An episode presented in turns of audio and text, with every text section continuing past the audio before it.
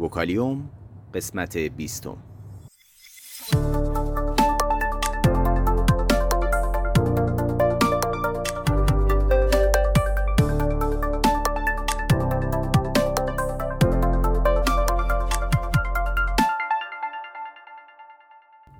صدای ما را از آسمان نمای گنبد مینا در منطقه فرهنگی گردشگری عباس آباد تهران میشنوید.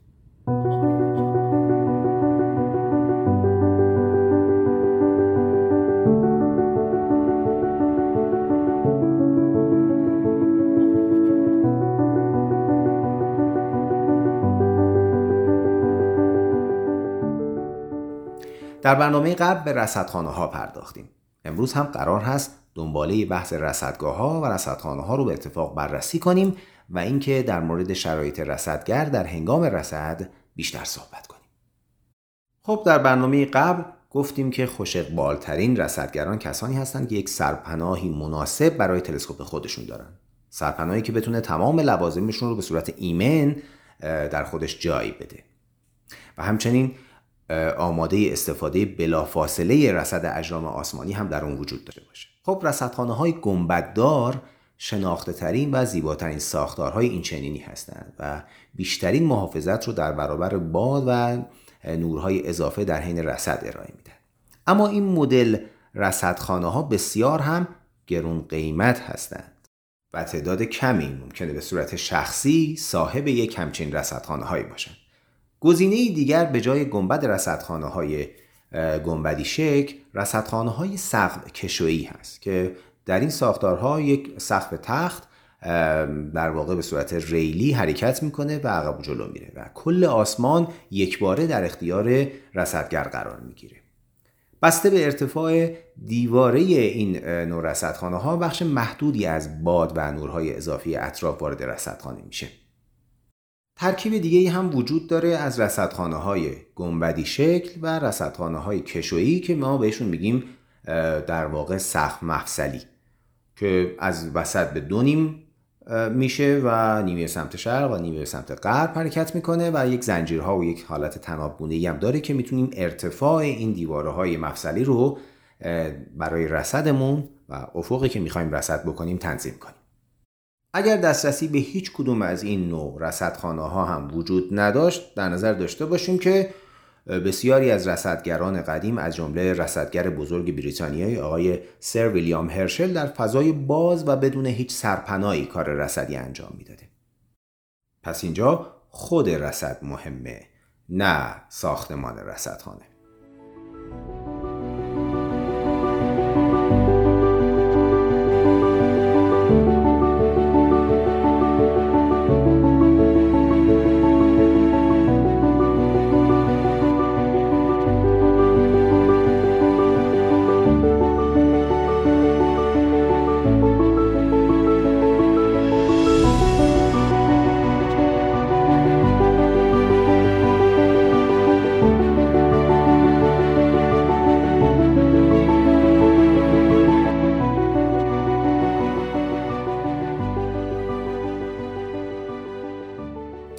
خب بپردازیم به عواملی که کمتر شناخته شده و در هنگام رسد اون رصدگر باهاشون دست و پنجه نرم می‌کنه.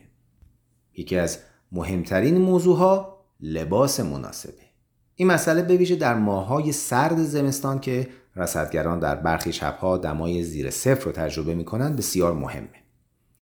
وقتی بیهس و منجمد شدید دیگه غیر ممکنه که بتونید پشت چشمی تلسکوپ مؤثر واقع بشید و از آسمان بالای سرتون لذت ببرید.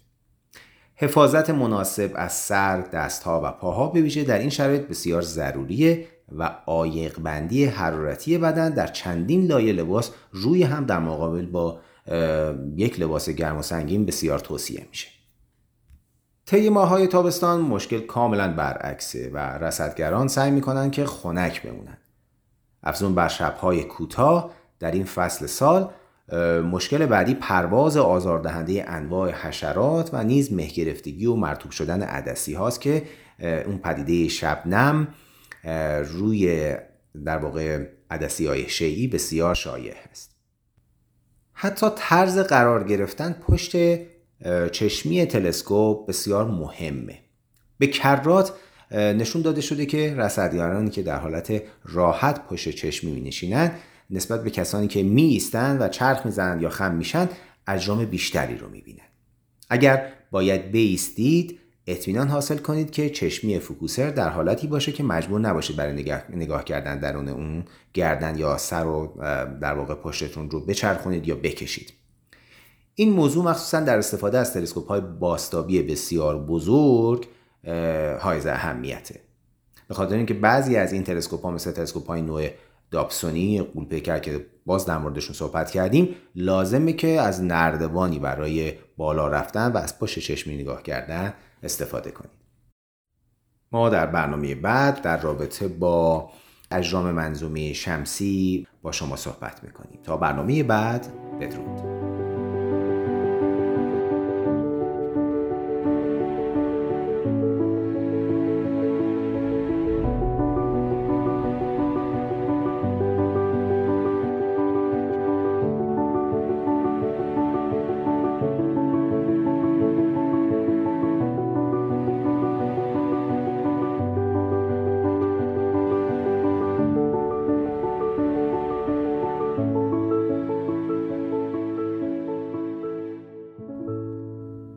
اگر علاقمند به مطالب علمی و نجومی هستید صفحه اینستاگرام ما رو به آدرس گمبد مینا دنبال کنید.